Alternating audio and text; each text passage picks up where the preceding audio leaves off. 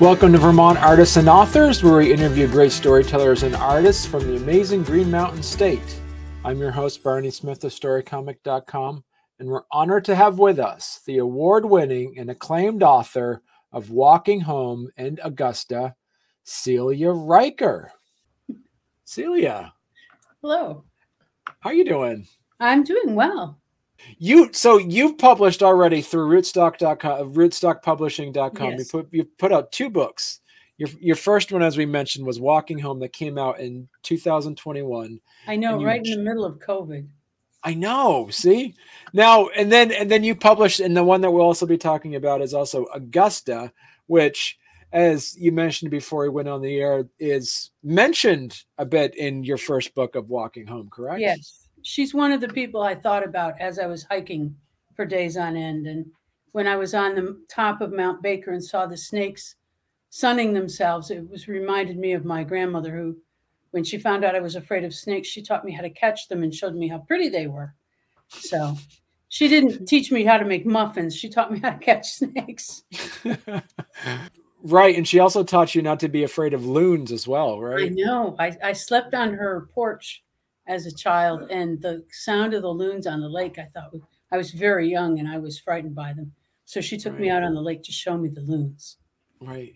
So so talk to us a little bit about your your your latest book, Augusta. So this is, as you said, this is historical fiction, even though it's based off of your grandmother, correct? Correct. It is loosely based on her story, partly due to the fact that I had so many conflicting stories. If you look at the image on the book, uh, that image of her is from a daguerreotype that my aunt gave me. Uh, it's two, it's two by three inches. It's one of those tiny little pictures. Mm. And my aunt, when she gave it to me, said that your grandmother was married off to the father to the widowed father of one of her classmates at the age of 13 and this image was taken on her wedding day, and she's wearing her eighth grade graduation dress. Wow. And I thought, oh, well, I I knew her as the that woman who lived on the in in a cottage on the lake and led a magically simple life and taught me how to walk in the woods and not be afraid of snakes and loons and such. And um, as I got older, I found out how difficult her life had been. Mm because she that was in Arkansas, and then they moved to Detroit um, following a, a, job, and uh, then she was abandoned by her second, her first husband, and then again by her second husband in 1920s Detroit with four children to provide for. Wow! So her her challenges were great. Right. Now, what? So, what made you be inspired to? Were you thinking about? And I, I believe that you were thinking about writing this story years ago, but years there was ago, something yes. about right. I oh. uh, when I just when I actually began to write this, it was after I had finished walking home, and I went to the file cabinet and actually pulled out the notes from 30 years before. How I found those, I do not know because half the time I can't find my shoes. But um, I found the notes and I, I had a list of people to interview who obviously were all gone by this time. And I did interview my father and his sister, and the two of them couldn't agree on what their what their mother's first husband's name had been. So um, part of these contradictions made it easier for me to write this as fiction. Mm. There were certain things I knew. I knew she was married at 13. I knew she had four children. I knew um, she adopted one of them out. So uh, yes, and the more I learned about her life, the more I was surprised. I never heard her complain about anything. Um, she lived in a tiny cottage. She had a hand pump at her kitchen sink. Uh, she did have an indoor toilet, um, and she pumped the water into a bucket at her kitchen sink, and you use the bucket to flush the toilet. I mm. thought this was magically unique and such a cool thing that, uh, uh, and she could, she cooked on uh, what most people would call a camp stove. It stood on a on a on a uh, set of legs, but it was a very primitive three burner small oven stove, and she could cook a major meal on that. Wow. And I don't remember know if I actually remember this or if I was told this so many times, but um, I think my mother told me that after uh, she'd fix a big meal for us all, and then she would push herself back after dinner was finished and say, Well, I don't know who's doing the dishes, but I cooked this meal and I'm going fishing. so how, how, how many parts of this book would you see as reflective of the times that your grandmother grew up in or how much of these are extremely unique to oh i did a lot of research into what it would have been like on a farm during the turn of the 20th century. She was mm. uh, the the opening scene in the book is in 1906 when she's 12 okay. And and found out what the school would have been like and what life would have been like on a hard knock farm. And um, and I created this her classmate. I made that she was married off to her father. Um, I made them friends so that I could share with the reader what their lives would have been like, how hard their how hard they worked, and how um, limited their choices were. The school went to eighth grade, and that was it. Wow. Um, and then I did some research into what it would have been like in 1920s Detroit. And I was surprised to find out that it wasn't uncommon, even in Detroit in the 1920s, for children's education to end in the eighth grade. Hmm. Um, so if they could read and write and add and subtract, they that was all they needed. Right. And especially on a farm, they needed to get them helping with the work. Right. So, so because you mentioned earlier that when you had contradictions of stories about your grandmother, you would just, you know, kind of fill in the blanks on that one.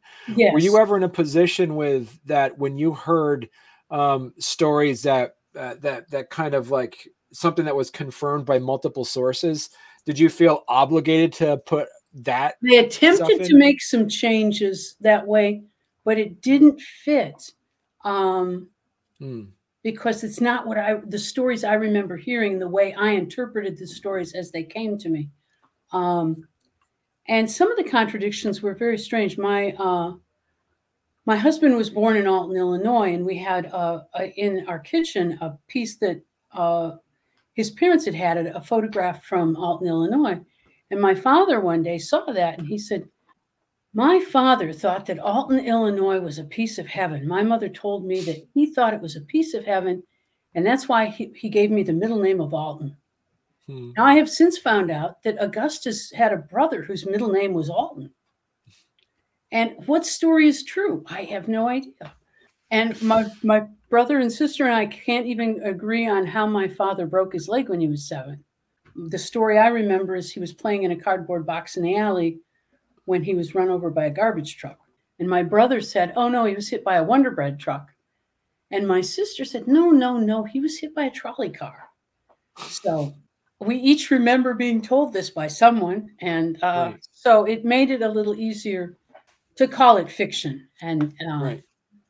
and, and part of it, I thought I was going to write it in the omniscient third person. This was what I was planning to do. And when I began to write, I found myself writing it from Augusta's point of view. Hmm. And um, and I don't know how she felt when this happened or that happened, but as I was writing it, it just felt it felt like there were times when I'm writing, quite often I'll stand back after I finish the day and be surprised at what I've written. And during while I was writing Augusta, there were times when I didn't feel like I was wandering in that direction, I felt as if I were being directed, mm. like I were I were, was channeling my grandmother. I, I'd, I'd sit down to write one thing and something else entirely different mm. would would come out. And so, but much of it is about how I imagine she would have felt. Um, the opening scene is her walking past the home of the people who adopted her daughter and my mother told me this story many times that she used to walk past the home just to see her daughter in the yard. the first time that her daughter recognized her as that person who walks by all the time, she decided she could never go back again. And she, my mother never said it happened in the fall, but that's what I imagined. I imagined it in the fall. I imagined her as the only person on the sidewalk. And I imagined uh, the f- home she was walking by being on a corner because I didn't want to think about my grandmother walking through the alley to see her daughter. So a lot of it is fictionalized in that way. But I never heard how her first marriage ended. Um, and I knew very little about her second husband, who is my uh, grandfather, my father's father. And um, they both pretty much left. And I never saw a picture of either one of them. I never heard them spoken of much at all, except that my father did go out and look for his father as a young adult. And my brothers went looking for their grandfather as adults, and they could find no evidence of his existence beyond the city of Detroit. Wow. And, and one of my brothers said, you know, that rotten SOB may have ended up in the Detroit River Right. because they, they could find no evidence of him in Alton, Illinois, or there was a town in Ohio that they suspected he might have gone to. And no one could find any evidence of him. So, Right. Uh, so how how does this work? Like you know, through the book itself, um, is is Augusta just like the protagonist the entire time? yes, it's it's her story. There's so many things that happen, like you know, her son being run over by a truck, and the problems with money.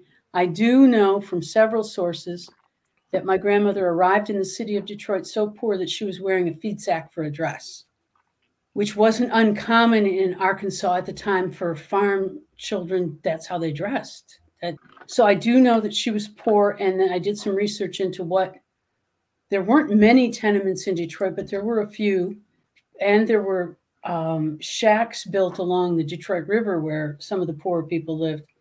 And I had her and her husband in a tenement, and the people who they came from Arkansas with, um, another family, I had them living along the Detroit River in one of the shacks that's just made out of whatever they could find to make a something of a home out of.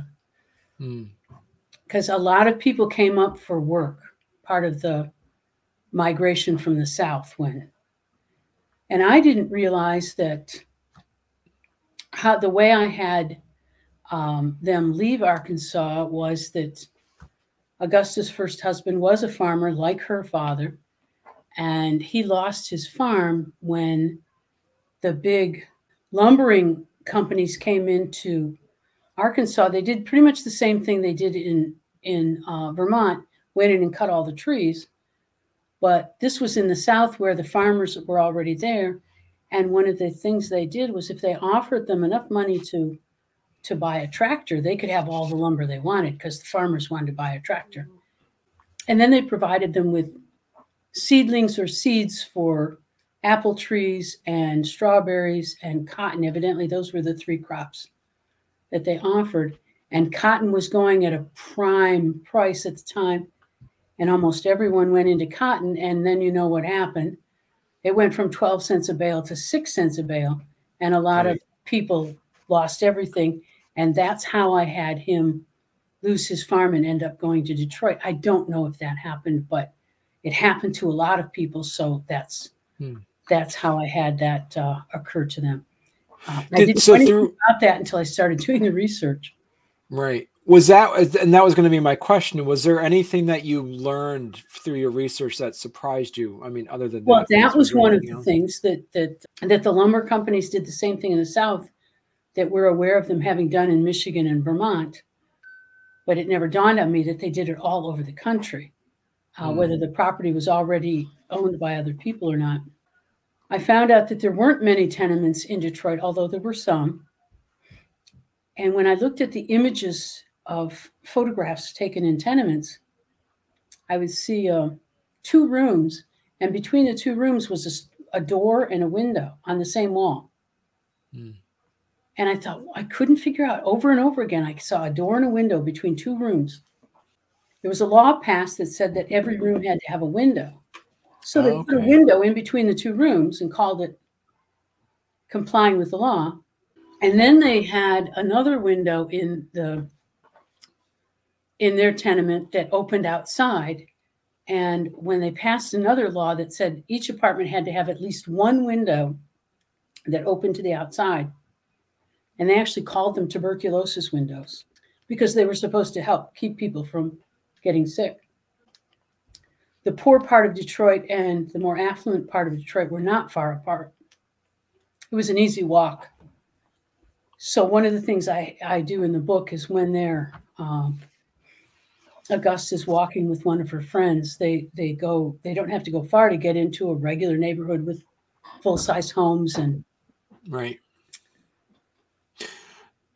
Now, what would be so putting this book together? How different is the fictionalized version of Augusta as compared to the, your real grandmother? What's fictionalized is I don't know how she felt when certain things happened. Most of the major incidents I know happened. I know she was married at the age of 13. I'm not sure exactly when she came to Detroit. Hmm. Um, and I'm not sure exactly when or how the first marriage ended and the second marriage began there was quite a few years in between the two, and I do have that occur in the book. And um, again, much of it is about how she felt, and it's how I imagined she would have felt when her son was injured or when her daughters were growing up and starting to fight over their clothing and I, I mean so so as you mentioned there's a lot of supporting details that you had to kind of fictionalize in there. Were there any events or or story threads that were that you completely put in there that that you know for sure never happened? Um, it's not that I don't. I know for sure it didn't happen. I'm not certain that it happened. I have her uh, have a relationship with one of the waitresses that she works with, a friendship with them, and um, and I don't know how she felt when she got the chance to use a washing machine instead of washing things in a wash okay. tub the way it would have been in in uh, Arkansas. So uh, yeah, I did fictionalize that that she did end up in in a fairly nice home with a, a washing machine and a refrigerator and a stove that does, she doesn't have to put wood into, and and for the first time in her life, and her friend Jane has to show her how all of this works. And her boss at the restaurant, I have him, At, he's a nice man. And several people who've read the book said, I was really hoping the two of them would get together. And I said, Well, that's not how it happens. So uh, I couldn't write that, but I did have him a nice guy that she that she liked and and he was very understanding of her having to take care of her children and and I did, I was able to write. I do know that the restaurant she worked in was not far from uh, a police precinct house. And I was able to have police officers as regular customers. And I enjoyed writing them mm. because I could have them telling little stories about the city or about, you know, when right. she has to take one of her children to to work, that uh, two of the police officers um, talk about how to take care of a baby. One of them just married the other one's sister. And he says, You need to learn how to take care of a baby here. So we're going to go change this little one's diaper out in the alley. And so it that was fun to write. One of them's Italian, the other one's Irish. So that was that was an enjoyable piece to write. How was how was the process writing Augusta as compared to uh, your your first book, Walking Home? How did that process differ? Well, Walking Home was my story. Uh, there's no fictionalized pieces when I when I wrote that uh, walking home. At first, I had very little dialogue in it because I couldn't remember what people said or mm. or hmm. what their names. Some of the people I didn't know their names, but everybody on the trail has trail names. Right. And once I had the whole thing written, I went back and I thought, I need more dialogue. I need to stop telling people and let them be in the scene. And um, and I don't need to remember. I was reading um, something about uh, Angela's ashes, and they, they were talking about writing memoir. And do you think he remembered everything that was said, or you know that that he had to to create some of the dialogue? And I thought, okay, and I don't have to remember names because I can make up, I could remember some of the names, but I could make up trail names because the trail names were all over the place, you know. Right. Um, Bench Bottom and Limping Louie, they were real people. And so you and that book is it that's your award winning book right there. That's the one that you won the Human Relations Indie Book Award and yes for travel, motivational and and and personal determination. Yeah, it's it's it's about more than part of it is about um, sweat and mud and blisters, but a mm. lot of it is about it's a collection of short stories woven together by my hike. It's about what I thought about as I walked for days. And I remembered, you know, my grandmother when I heard the loon from Little Rock Pond, or when I saw the snakes sunning themselves on Mount Baker, um, and other people that came to me as I was hiking who surprised me. I had a cousin who I haven't seen in a long time. And every time I went down a ladder, I imagined her at the bottom of the ladder waiting for me. Right. And for some reason, I'm I'm back. When we were children, way behind their house, there was a barn that we weren't supposed to go to because it was back by the railroad track. And of course, boom, every chance we got, we were back there. And I remember her and I going up to see what was in the loft. And that I think is why I thought of her each time I came down a ladder while I was on the trail, coming down out of that hayloft. Right. You know, 50 years before out of those two books so far, which one did you feel was uh, the most challenging for you to write? Um, because Walking Home was my first, mm. uh, it was the most challenging. Um, when I finished it, it was miles too long. Hikes when I was young, and then Introduction to Vermont, and then um, deciding to hike the trail. And then I'm on the trail, and I had to get rid of all that pre-story and get the the reader on the trail to begin with and i had mm. to hmm. decide where to do that and how to interweave those pieces from the earlier part that i didn't want to lose yeah it was that was more complicated um, augusta happened much quicker it, it, mm. it flowed i had been thinking about it for decades and although i didn't know exactly how it was going to go i in both cases i didn't know how it was going to end I knew where it was going to end. Yeah, did you have to write that book like for Augusta? Did you and even walking home? Did you write that as as, as a timeline as as chronologically as it happened, or did you write pieces and just the first iteration of it was timeline as it happened, and it was it hmm. was much too long, and I needed to move things together and and make it feel less like someone was reading my journal from the trail. Right. Because I did keep a journal on the trail. And one of my earliest readers said, You know, I feel like I'm reading your journal. And I thought, Oh, I don't want that. Because right. I've read a couple hiking books that were just reading someone's journal. And although they were interesting for me as a hiker, it wasn't uh, a very compelling story.